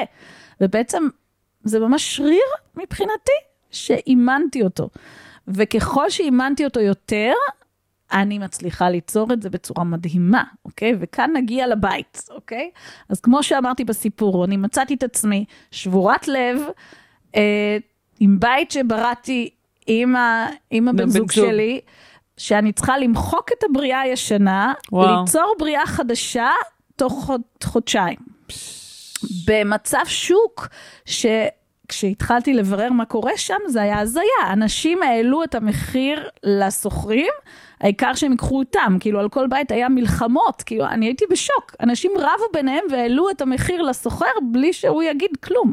וואו. והמחירים עלו בעשרות אחוזים, אני לא יודעת uh, אם אתם יודעים. עכשיו, ברגע שהתחלתי לברר, אמרתי, אוקיי, לא קשור אליי הנושא הזה, אני סוגרת. ואני קודם כל יוצרת את הבריאה הזאת בתוכי, ורק אז אני אתחיל בכלל לחפש. כי הבנתי שאם אני אכנס לפחד, אם אני אכנס להישרדות, אם אני אכנס ללחץ, אין לי מצב. שוב, אני אגיע לאיזו דירה ש- שאני לא אהיה מרוצה ממנה, שאני לא מוכנה בכלל שהדבר הזה יקרה. אני אמרתי, אוקיי, יש לי פה וואחד שיעור מטורף של שחרור שליטה, של התמסרות, של ריפוי של הלב, של כל הדברים שאני מלמדת, walk the talk, ואני חייבת לעשות את זה. אז אמרתי, חודש נתתי לעצמי לבכות ולהתאבל ולהיות שם, ואז עוד חודשיים התחלתי לברוא את הבית שלי. עכשיו, ירדה דרכי, ירד דרכי תהליך שנקרא הגשמה קוונטית. דרך אגב, ב-21 יום יש אותו, התהליך הזה, הכנסתי אותו גם שם, כל הזמן זה מתעדכן, ובעצם זה בהשראה של דוקטור ג'ו דיספנזה, שלמעשה ה-20 דקות הראשונות זה בכלל שלב של הרפייה, של כניסה עמוק פנימה לגלי אלפא, של להשיל עוד ועוד שכבות, של להרשות לעצמנו באמת להתמסר ולהיות שם, כי רק כשאנחנו מגיעים לדרגה הזאת של גלי אלפא באמת, ושל החוויה העמוקה של ה-let go, ממש הייתי מרגישה איך אני עפה בחלל, ואני באיזשהו שלב ממש זורקת את עצמי אחורה על האינסוף, ולומדת להישאר שם. בלי להבין, בלי לדעת, בלי ל, ל, מה אני רוצה, הכל היה פתוח בפניי, כל האפשרויות היו קיימות, כאילו לא היה לי, לא ידעתי אפילו לאיזה אזור אני רוצה, או מה אני רוצה. ידעתי איזה איכויות אני זקוקה לבית. אז ה-20 דקות האחרות התחלתי ממש להיות שם בחוויה של הבית החדש, שאין לי מושג איפה, אבל אני כן יודעת מה אני רוצה ממנו. ואצלי בבית יש את ה... זה המרכז שלי גם, שם אני עושה את הסדנאות, שם אני עושה את הקורסים. אז אני, זה, זה היה חלק מהעניין, שיהיה סלון גדול, שיהיה מואר, שיהיה מרווח, שירגישו את התדר, שיש לי את הקליניקה שם, ויש לי את המרחב שלי, ואני, ופשוט התכווננתי לחוויה של מה שאני רוצה, שוב ושוב, כל שלושה ימים הייתי יושבת ועושה את זה בהתמדה יתרה. Uh, ובאמת להתחלה הייתי צריכה גם למחוק את הישן, זה כל פעם היה עולה לי התמונה של הבית שכבר קיים, והייתי צריכה לא, זה לא קשור, הייתי צריכה למחוק, זה לא רלוונטי. זה היה תהליך, ואחרי באמת חודש וחצי, אפילו משהו כזה, אמרתי, אוקיי, אני עכשיו בשלה להתחיל לחפש, והבית השני שראיתי, בקציר במקרה, זהו, זה הבית המדויק, המדהים, הקסום, כאילו כל מי שנכנס אליי לבית אומר, תקשיבי, הכי מושלם בעולם, 50 איש נכנסים משם בסלון בלי בעיה, מטורף לחלוטין, וככה הוא נולד. מתוך ההתמסרות, מתוך ההסכמה להתחבר לאינסוף הזה, ובאמת ה-let go הזה הוא אחד החזקים שאני ממשיכה לתרגל, כי יש פה עוד המון למידה. זה מאוד לא פשוט להביא את עצמנו לעמדה הזאת, שבאמת אנחנו שמים לגמרי את ה mind בצד, את ה monkey mind הזה שכל הזמן טוחן לנו, ופשוט להתמסר לאינסוף. התשובות שם בסופו של דבר. וזה התשובות שאנחנו לא מכירים, כי אם ניקח את התשובות שאנחנו מכירים, אנחנו נקבל בדיוק את אותן תוצאות. אנחנו רוצים להגיע לתשובות שאנחנו לא מכירים. את יודעת, אני נורא מתחברת למה שאת אומרת. אני, כשאני מספרת לאנשים, אה, שיוצא לי לדבר על זה, ש... אה, שאנחנו רוצים אה, לעבור בית, ואז אני ממש, אני אומרת, אני גרה בבית החדש שלי כבר תקופה מאוד ארוכה. זאת אומרת, ו, ואני רוצה לחבר את זה לעניין של הרגש ולאלכימיה. כן. כי מי שמאזינות לנו זה נשים כמוני, כמוך, שאוהבות פרקטיקה. לגמרי. סבבה, זה כזה, דברי איתי פרקטי, כי יופי, את מורה רוחנית. נכון. יאללה. אבל גם אני וגם את, נשים של פרקטיקה. אה, אני גרה בבית החדש שלי כבר תקופה מאוד ארוכה, בקטע שאני יכולה, אני, אני רואה אותו, אני שם, אני מרגישה אותו. אני צועדת שם במסדרונות, אני מסתכלת דרך החלון של החדר שינה, אני, אני יודעת, אני יודעת את הבית הזה. אני יודעת אותו לא פה, אני יודעת אותו, אני צועדת בו. דורכת שם על, על, אבל ה... מה קורה? על הרצפה. לא לעניין של מה קורה. הבריאה שלו, אה, כשאני חיפשתי בית, אה, את התדר, את הרטט, את הרגש, את הצבע, את הצורה, את הסימבול, כן? כן. של הבית, פגשתי את הרגש הזה בדרמסלה. ואז, כשאני חזרתי מדרמסלה, לא ידעתי איך הבית נראה בחומר. אני ידעתי איך הוא מרגיש. אני לא ידעתי איך הוא נראה בחומר, רק ידעתי איך הוא מרגיש. ו... והבנתי שאני צריכה לשלוח את הבקשה שלי לבריאה כמו קרן כמו מה שנקרא, שלמדתי פוני קטן, שהייתי כזה, דובנה אכפת לי. דובנה אכפת לי, קרן, כזה. כן. שאני רק צריכה למלא את הלב שלי, אני קוראת ללב סורק, סורק תדרים, קוראת תדרים. אני רק צריכה למלא את הלב שלי באיכות הזאת, ולהקרין אותו על הבריאה. ואחרי שמילאתי את הלב שלי באיכות הזאת והקרנתי אותו על הבריאה, אני צריכה לפתוח את העיניים ומה שנקרא, לעקוב אחרי הסימנים שהבריאה שולחת לי, כי היא שמה לי חצים. לגמרי. הסימנים בדרך. הסימנים בדרך, ממש, יש חיצים, מגיעים החיצים, אני רטטתי את הרטט. זה קריטי לעשות את הפעולות האקטיביות. ואותו דבר גם הזוגיות. איפה ב- בתהליכים של בריאת מציאות, את יודעת איפה תמיד היה הפער שלי? בללמוד את הרגש. Mm-hmm. אם אני, אם אני לוקחת, לוקחת להתחלה את יודעת, אני מלמדת לברוא, לברוא זוגיות. לגמרי. זה אחד התחומים שאני מלמדת, זוגיות. כן. כי זה, יצרתי יש מאין בתחום של הזוגיות בחיים שלי, ברמה של mm-hmm. לקחתי את הבריאה הזאת, אני פיסלתי, כאילו, כמו פסלת. מכירה את זה מעולה, גם אני עושה את זה. ממש, את, את המושלם בשבילי, זה כזה, ממש. Uh, הבעיה שלי הייתה בללמוד להרגיש, ל, זה לא, זה להיזכר איך זה מרגיש, כן? כי לא ידעתי בתור מישהי שסוגרת, לא ידעתי. ואחד הכלים, דרך אגב, שעמדו לרשותי, שגיליתי אותם, או שנזכרתי בהם, היו הקריסטלים. מהקריסטלים למדתי וואו. להרגיש אהבה ללא תנאי. מהמם. ממש הרגשת את הקריסטלים, וכאילו. כן, כן, ממש התחברתי יותר של הקריסטל. והקריסטל לימד אותי, הם, מורים, הם היו מורים שלי. הם עד היום מורים שלי לכל דבר שאני רוצה לעבור בחיים שלי. לגמרי. הם, יש בהם ידע עצום בקריסטלים. נכון. רוצה לשאול אותך, את יודעת, אנחנו מתקרבות תכף לסיום הפרק הזה. ויהיו נשים שיעברו כאן ויקשיבו לפרק הזה, ויגידו, שתי אלה, לא מבינה אותם, זה בא עם עצה פרקטית, הן מעצבנות אותי, אני, יאללה, אומרות דברו מציאות, אומרות אלכימיה, מעצבנות אותי, מעצבנות. בסדר? צודקות. והם לא ישמעו אותנו יותר בחיים. ויש לנו הזדמנות להשאיר אותם עם איזשהו מסר, זרע, שיכול להיות שינבוט עוד כמה שנים, ויכול להיות שלא. יכול להיות שנקבל מכתב תודה, ויכול להיות שלא יזכרו אותנו יותר. עם מה היית רוצה להשאיר אותם? וואו. אה, שאלה מעולה, יש כל כך הרבה דברים. מבחינתי זה באמת הא- האותנטיות, הלשאוף להיות באותנטיות הפנימית, שכאילו לזהות את המקומות שבהם אנחנו עובדים על עצמנו. אוקיי? מאוד קשה לראות את זה הרבה פעמים, אבל עמוק עמוק בפנים אנחנו יודעות את זה.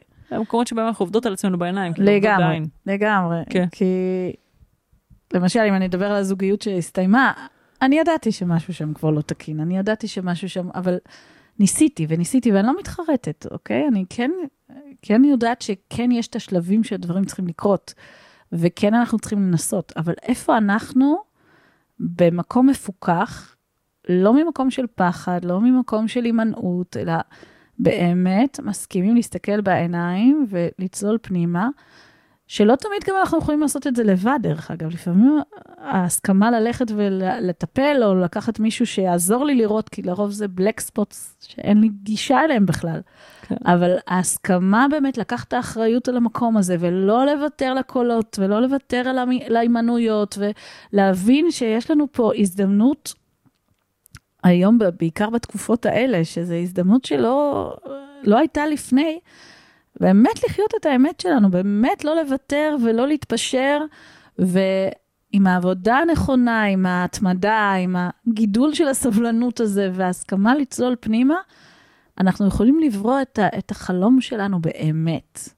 ואני, אף אחד, אני לא, אני ממליצה לכל אחד שלא יוותר לעצמו במקום הזה, כי נורא קל להתפשר, נורא קל, טוב, אז בגלגול הבא כבר, או דברים מהסוג הזה.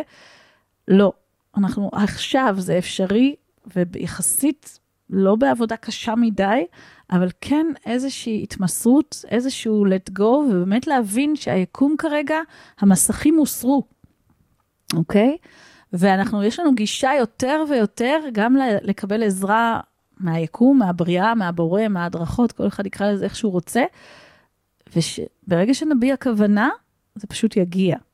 להסכים לדבר את זה, להסכים לבקש את העזרה, ואז הדברים יגיעו.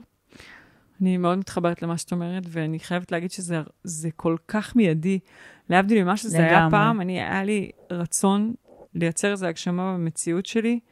זרקתי אותה ליקום באותו ערב, ברגע, עד לפרצוף שלי, כאילו, ככה, לגמרי. fuck. או היינו עכשיו כהרף עין. כהרף עין, היינו. בדרך לתל אביב, רצינו לקבוע, אה, לקבוע עם אה, מישהי, ש... מישהי מדהימה שאנחנו, שהיא באה לראיין אותנו לפודקאסט שלה, מישהי מהממת, אנחנו רק חושבים עליה בדרך, דן אמר לי, אה, אני רוצה לדבר איתה, fuck, פגש אותה. לגמרי. איך שהגענו לתל אביב. המציאות קורית, וכמה זה חשוב גם לא לחשוב על השלילה, בסדר, כי גם זה קצת יותר קורה. אבל זה קריטי שאנחנו באמת נהיה שם באמונה הזאת. זה קריטי שנהיה שהכל באחריות. קורה. באחריות על המחשבות שלנו, שלנו. המחשבות שלנו, על הדפוסים אה, שלנו, על האוטומטים שלנו, על הילדים ואפשר הפנימיים. ללמוד את זה, ו- וזה משהו שהוא הוא משנה חיים. משנה חיים ממש. אני לגמרי מתחברת. אני רוצה לשאול אותך עוד משהו. יש לי עוד, עוד איזה כוכבית פתוחה. כן. אמרת משהו, את יודעת, הפודקאסט הזה זה פודקאסט שחוקר נשיות.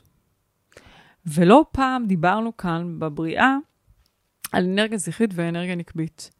ובאמת על התנועה הזאתי. אמ,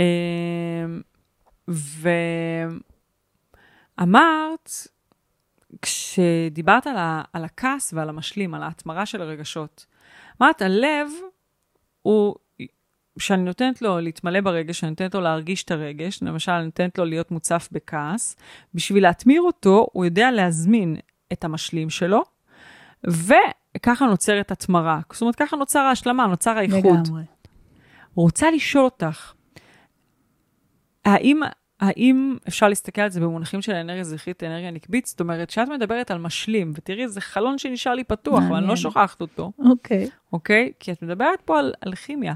את מדברת פה על תהליך שבו את תדר מסוים, אנרגיה מסוימת, מהדהדת בשדה שלי, הלב יודע למגנט את המשלים שלה, כי זה יין ויאנג, זה תהליך אוטומטי, זה כמו. שהלב יודע להתמלא ולהתרוקן, ככה הוא יודע לזהות אנרגיה מסוימת וישר למגנט את המשלים שלה כדי שהם יהיו שלם, כדי שתתבצע ההתמרה והרגע. שיוכל להשתחרר מהשדה שלי.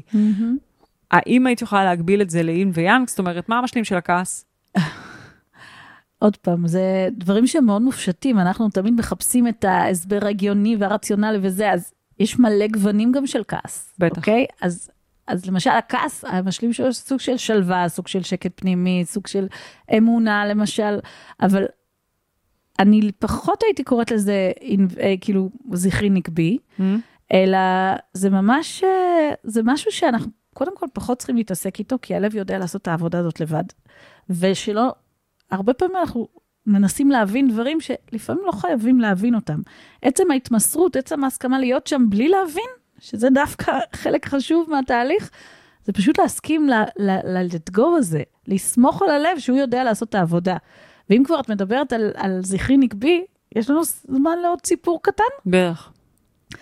אז זה עוד סיפור מכונן שהיה לי בדרך, בסביבות 2015 לדעתי, משהו כזה, שממש הרגשתי שהייתי כל הזמן בטיפולים אישיים וזה, ומשהו הרגיש שאני חייבת לצאת לאור, כאילו די, אני חייבת לגדול, שמה שאני עושה שעה מול בן אדם, אני יכולה לעשות מול 100 איש, ודי, אני נמאס לי, הכל היה מוכן, הכנתי כבר קורס, הלכתי ללמוד שיווק, אה, אה, התחלתי, כאילו אמרו לי נעוץ ביומן, אוקיי, נעצתי ביומן את המפגש הראשון וזה, ואני באה לפרסם את הפוסט, לא נלחצת לי האצבע, אוקיי? משהו בפנים התנגד בטירוף, ואני נושמת לזה, ואני מנסה, ולא מצליחה ללחוץ את האצבע. התאריך זז וזז וזז, ובאיזשהו שלב הבנתי, אוקיי, יש לי פה וואחד חבלן, אין לי מושג מה זה, אני לבד לא מצליחה לטפל בזה, הלכתי לטיפול. ובטיפול היה משהו מטורף. ממש הראו לי שיש בתוכי את החלק הזכרי, המאוד חדור מטרה, חץ, הוא, יש לו משימה, יאללה, הוא מתקתק אותה, יאללה, בוא נרוץ, בוא נעשה, בוא נזה. ופתאום ראיתי את החלק הנקבי, יושב שם בצד, כולו מכווץ, מקורבל, מת מפחד, היא מתה מפחד. מה יהיה? מה, אני אקח מאנשים כסף, ואולי אני לא אספק את הסחורה, ואולי אני לא אעמוד בציפיות, ואולי זה לא מה שהם חשבו וזה. וממש ראיתי איך הם משחקים משוך בחבל. הוא מנסה למשוך, יאללה, תצאי כבר, והיא כולה מכווצת שם בפחדים שבכלל לא הייתי מודעת אליהם. ווואלה, מחזיקה את החבל, לא נותנת, לא, אי אפשר לזוז.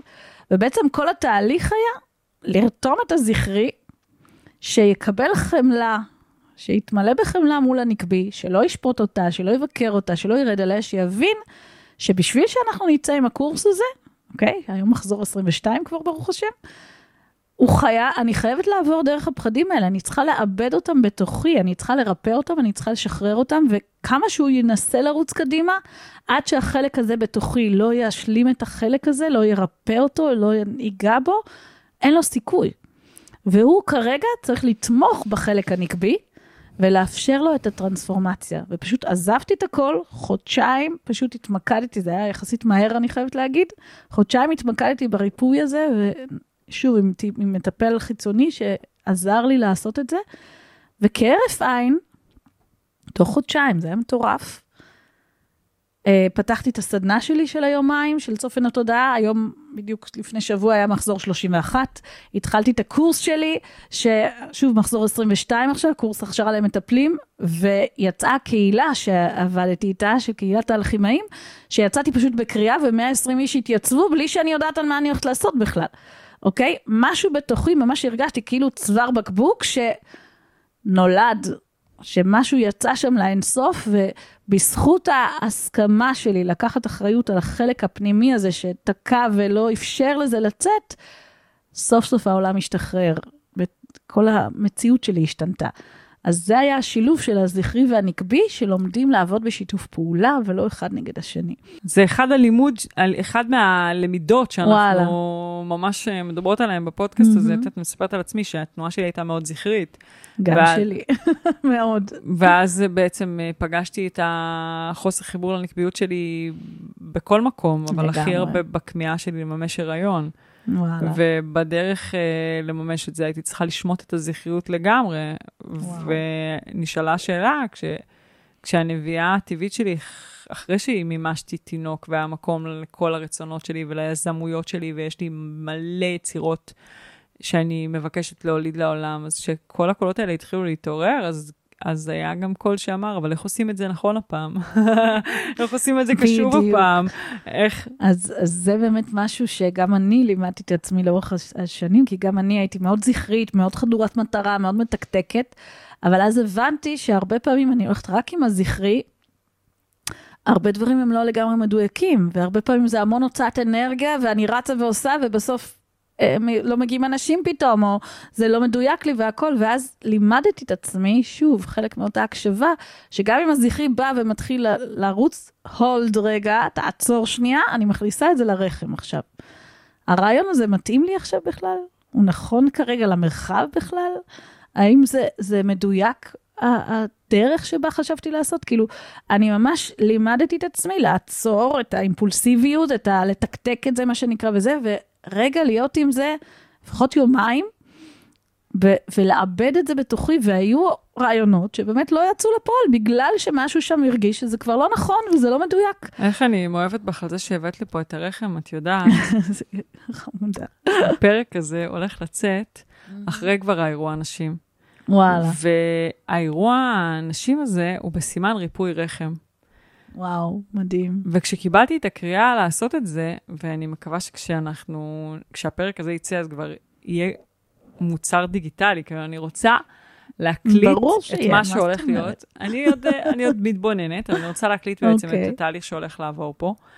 אה, אז כשהגיעה אליי הבקשה לעשות את זה, את הריפוי רחם, אז גם היו הרבה קולות שאמרו, אבל היו מלא אנשים שלא התחברו, ורחם, ואת יודעת, לא כולם רוצות לממש הריון, והגיעו עידודים כאלה בחוץ, ואמרתי, זה בכלל לא קשור להיריון. לא כאילו, קשור. הרחם, הוא, יש לו את הכוח לייצר את, ה, את המחר, פרויקט, רעיון, כל מימוש שאנחנו רוצות לממש בחיים שלנו. זה סוג של הריון רוחני גם, הריון של רעיון, הריון של משהו אחר, זה כל הזמן אנחנו בסוג של הריון, זה לא חייב להיות הריון פיזי. וזה נורא חזק מה שאמרת עכשיו, כי אני מדברת על חיבור של הריפוי שלנו של ריפוי רחם, מתוך מקום של חיבור לנקביות שלנו. בדיוק. נולדנו פה נשים, אם אנחנו קשובות רק לתנועה הזכרית בתוכנו, ואת יודעת, אמרת את זה בצורה פרקטית, הכנסתי את זה לרחם. ממש. וכשהכנסתי את זה לתוך הרחם... חיכיתי פשוט.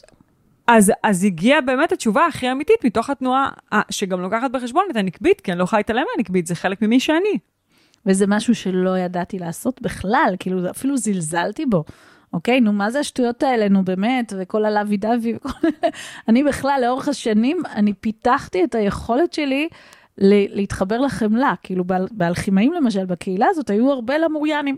אוקיי? שיותר מחוברים ללב, וכאילו עם כל מיני לבבות ועם כל מיני כאלה, ו...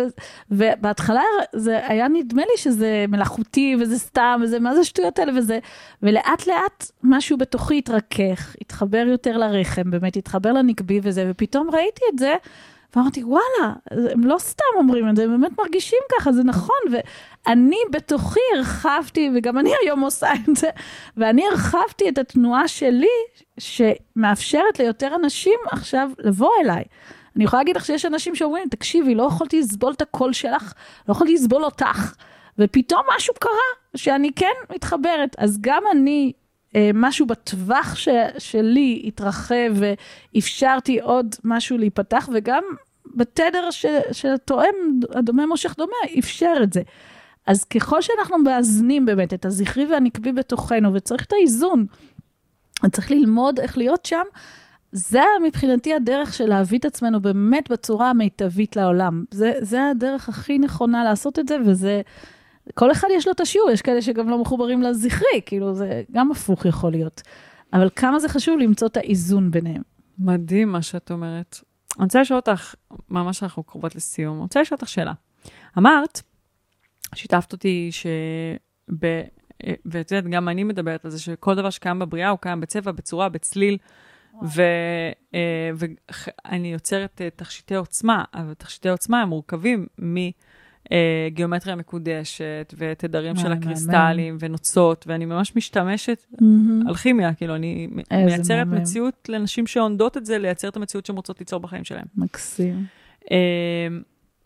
ואמרת שגם קיבלת את המתנה של הצלילים. כן, או, זה סיפור אחר. רוצה לספר אותו? וואו, זה סיפור מדהים. אה, אוקיי, אז הסיפור, אני קוראת לזה סיפור ההיזכרות שלי במרפאה בצלילי קול, בכהנת. אה, הוא התחיל במסע רוחני במצרים ב-2008 עם אוריאלה פז מורין, אה, שנסעתי בזמנו עם אמא שלי אפילו, אוקיי? זה, זה היה קטע. באמת, כל מקום שהגענו אליו, מישהו התפרק. מישהו התפרק, וזה בוכה, וזה נזכר בגלגול הזה וזה, ואני, כלום, נאדה. אני אומרת, טוב, מה איתי? גם אני רוצה משהו. אנחנו מתקדמים, מתקדמים, מתקדמים, והמסע עוד מעט הולך להיגמר. הגענו לאיזה, לא יודעת, שלושה ימים לפני הסוף, נתנו לנו אה, מלון עם אמבטיה. אני מבסוטה, אני מתה על מים, מילאתי לי את האמבטיה, אמרתי, יאללה, אני חוגגת, אני עושה לי אמבטיה. ואני שוכבת לי באמבטיה, ופתאום, out of the blue, אין לי מושג מאיפה זה בא בכלל, התחילו לנבוע מתוכי תדרי קול. וואו. וזה לא שירה, זה תדרים שפשוט אה, יצאו באופן ספונטני. עכשיו, אני שכבתי באמבטיה עם האוזניים בתוך המים, וזה התחיל להיות כמו ג'קוזי, התדרי קול היו כל כך עוצמתיים, שהם השפיעו על הלב, והלב התחיל לפעום את התדרים. זה כאילו, התדרים יצאו מהלב, אין לי איך להסביר את זה. וואו. וזה פעם, בערך פעם יחידה שהרגשתי דבר כזה. ופשוט יצאו צלילים לא מהעולם הזה, אני אף פעם לא שרתי, אני אף פעם לא ידעתי לשיר, זה לא, זה לא שירה באמת, אבל יצאו דברים מדהימים. וממש הראו, ראיתי ב vision, ראיתי את עצמי ככהנת במצרים העתיקה, שפשוט ישבנו ארבע כהנות, באמצע היה קריסטל אנרגטי, ובעצם התדרי קול מתוך ההתכווננות של מה שאנחנו מבקשים ליצור, הם הטעינו את הקריסטל בתדר של מה שהוא הולך להיות. אם זה קריסטל לריפוי, אם זה קריסטל להתמרה, אם זה קריסטל לגנרטור של חשמל או דברים כאלה. ופשוט הראו לי את זה. אוקיי, יום אחרי זה אנחנו מגיעים למקדש הכהנות, ואוריאלה בזמנו עשתה לנו שם איזה מדיטציה שם בחוץ. ואיך שאני נכנסת למדיטציה, אני רואה שני בזים, תופסים אותי בכתפיים ופשוט עושים לי מסע שלם לתוך המקדש. אני אף פעם לא הייתי שם. ואני רואה, אני מלמעלה כאילו, אני רואה את החצר שם עם עמודים ענקיים וזה, ואנשים משחקים עם כדורי אור. ומכניסים אותי למטה ויורדים אה, למרתף שם, ושם אני רואה את הכוהנות יושבות ברביעיות ובאמת משמיעים את התדרי קול. ואני כולי בהתלהבות והתרגשות ומין תחושה שהנה, באתי הביתה, זה הכי מוכר לי בעולם. וכשהתחלנו להיכנס פיזית, אני רואה את החצר, אני רואה את העמודים, זה בדיוק כמו שראיתי עכשיו ב vision. בכניסה יש שני אה, בזים, יש שני פסלים ענקיים של בזים שעומדים שם, זה אלה שתפסו אותי כאן, אני בשוק. ואני נכנסת, אני יודעת שיש איזה פיר שיורד למטה. אני רצה לשם, יש איזה שבכה של ברזל מעצבנת, אני מנסה להוציא אותה, כלום, נעולה. ואני יודעת שבצד השני יש עוד שבחה, אני רצה לשם, אמא שלי רצה אחריי. עוד פעם נעולה, אני בערך כמעט עקרתי את זה, היא גררה אותי משם, אמרתי, טוב, הבנתי שלרדת אני לא אוכל לרדת, אז נעמדתי מול הראשונה, היה שם מין פיר אוורור כזה, ופתאום נכנסתי לטראנס, כמו שהיה לי באמבטיה, זה כאילו היה הכנה, ועכשיו הייתי במקדש עצמו, ועוד פעם, הלב התחיל לפעום את התדרים. וזה היה מטורף, יצאו ממני תדרים מדהימים, עכשיו זה הדהד לתוך הפיר.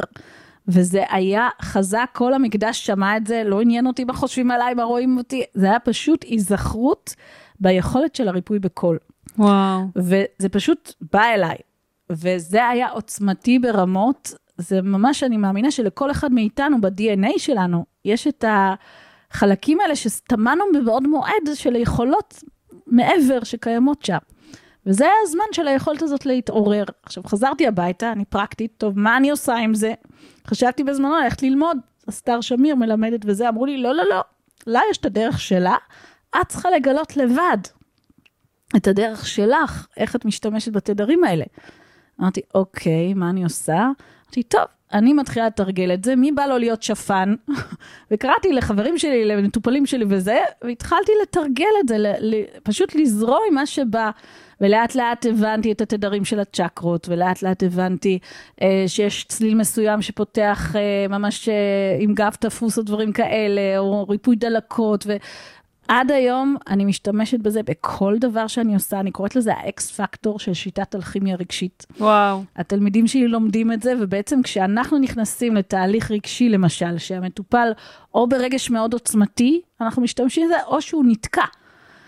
אז התדר של הכל פשוט עוקף שכל, עוקף תודעה, ושם קורים קסמים. שם קורים דברים שאין דברים כאלה, פתאום עולים נושאים, כי הרטט, מה שהוא עושה, זה פותח צפנים, זה מעורר, חס... זה פותח חסימות, זה מעורר צפנים, זה, זה ממש כמו קודים, שבהתאם לבן אדם שעומד מולי, זה יורד בתקשור בעצם, ומתאים את עצמו למי שצריך.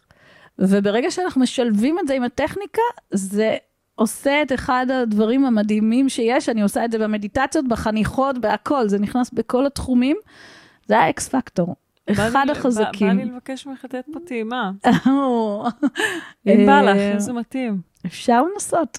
אז אחד הקולות המוזרים, אני קוראת להם השופל, שהוא התדר שבעצם פותח חסמים. נגיד מישהי הגיעה אליי ברמה, שהיא אמרה לי, תקשיבי, אני אחרי המפגש, אני הולכת למיון, לקבל זריקה לגב, אני לא מסוגלת. אמרתי לה, בואי ננסה רגע את השופל. אז היא אומרת לי, טוב, נו, בסדר. והיא קמה, לא היה לה כלום יותר. אוקיי? ואחר כך מישהי בתחילת הדרך אמרה לי, תקשיבי, זה נראה שנשמע חייזרי וזהו, אמרתי, טוב, אולי אני סתם מדמיינת את זה וזה. ואז הייתי במפגש של קריון, שהיה את, את uh, מקהלת השלום שהיה בארץ, לפני כמה שנים טובות, והוא הביא את דוקטור טוד. דוקטור טוד הוא מתמחה בקולות למוריאנים, יש לו ממש אה, מקהלה למוריאנית, הם מסתובבו בכל העולם, וואו. ופתאום אני שומעת אותו עושה את הצליל הזה על הבמה, והוא קרא לזה תדרי הלוויתנים. אה, חזק מאוד. אז אמרתי, אוקיי, אז זה לא חייזרי, אה, זה לוויתנים, לא חשבתי על זה, ווואלה, זה אחד התדרים החזקים. וואו. אז אני יכולה לנסות.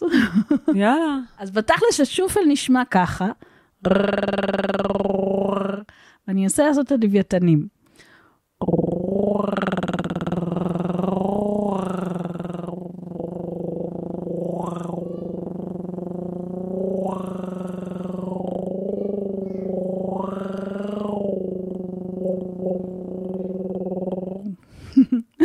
זה אחד התדרים, יש מלא סוגים.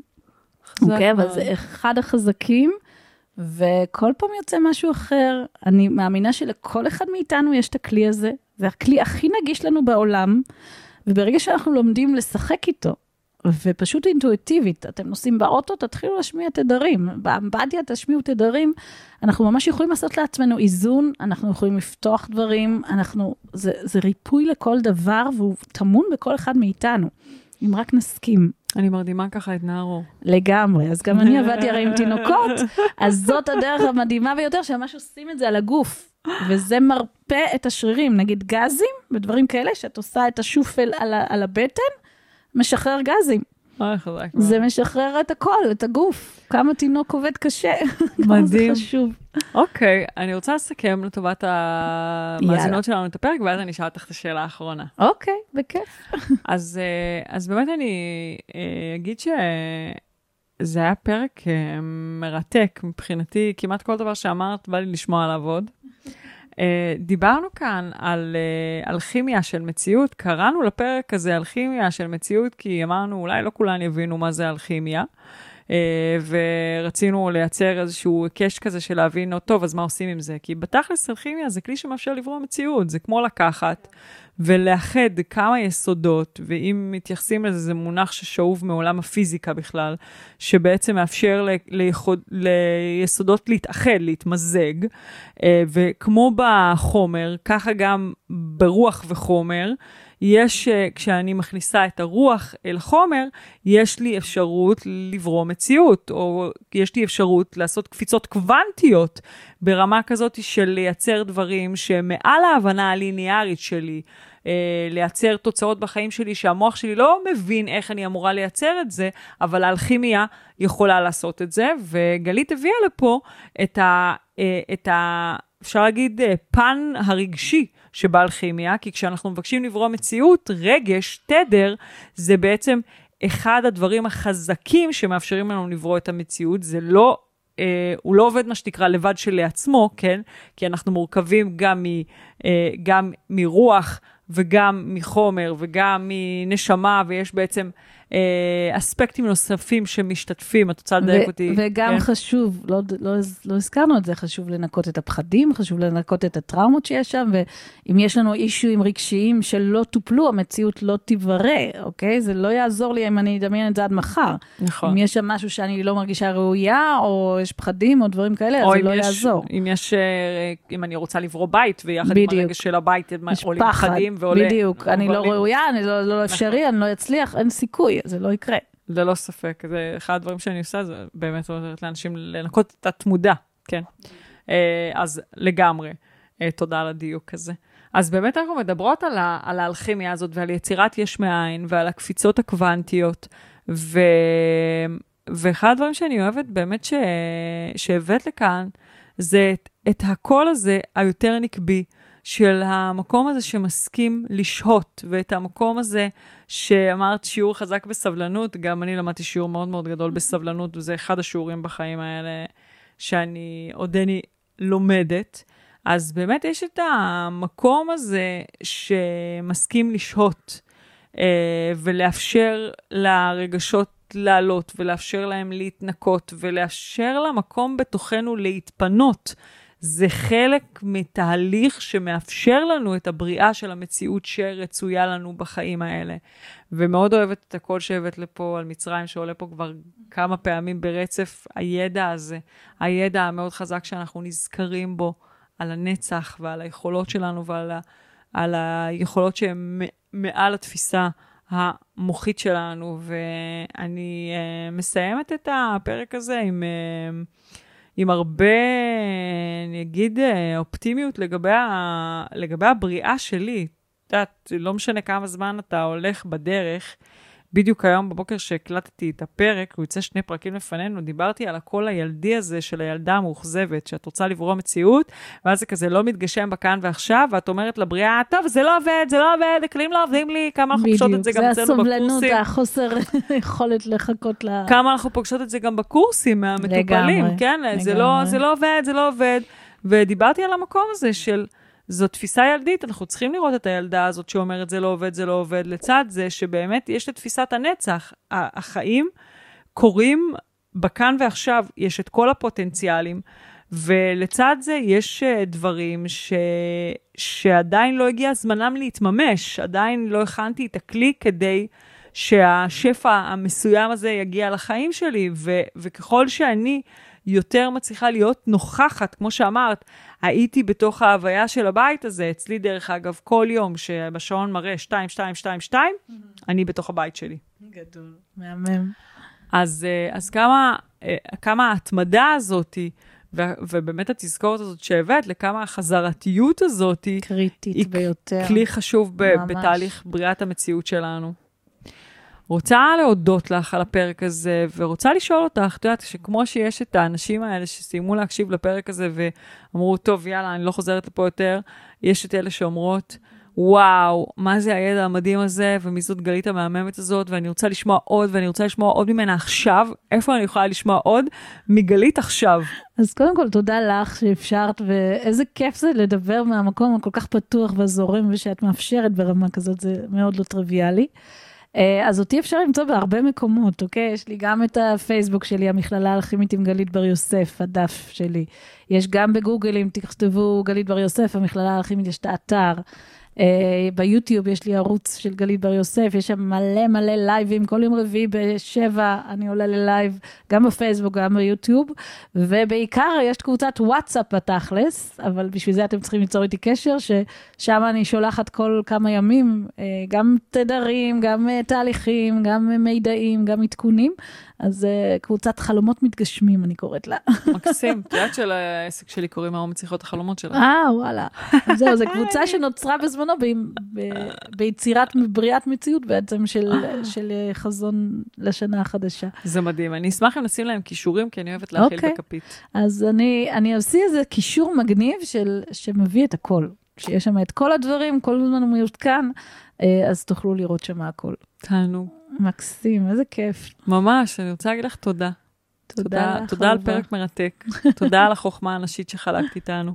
באהבה רבה. ורוצה להגיד uh, תודה לכל האנשים שהיו כאן איתנו בשידור הזה. אה, רוצה להזמין אתכן, אם אהבתן את הפרק הזה, בבקשה שתפו אותו, כדי שהוא יגיע והרפואה שלו תגיע לכל אישה או אה, איש, יש גם גברים שמקשיבים, אבל אנחנו בעיקר נשים, אז לכל מי שזקוקה לזה, שתפו, אתם יכולות אה, לתייג אותי, לתייג את אה, גלית. Uh, וגם הפרק הזה, כמו כל הפרקים, יעלו לקבוצת הפייסבוק שלנו, מאישה לאישה. שמה מתחת, אני מזמינה אתכן לחלוק תובנות, לשאול שאלות, ויאללה, נתראה בפרק הבא. ביי. איזה כיף. ומה עוד טוב רוצה לבוא? זה המשפט שאני... שמה, מה? מה עוד טוב רוצה לבוא? מה עוד טוב רוצה לבוא. תודה, אחלה משפט להישאר איתו. תודה, ביי. תודה לכולם, ביי ביי.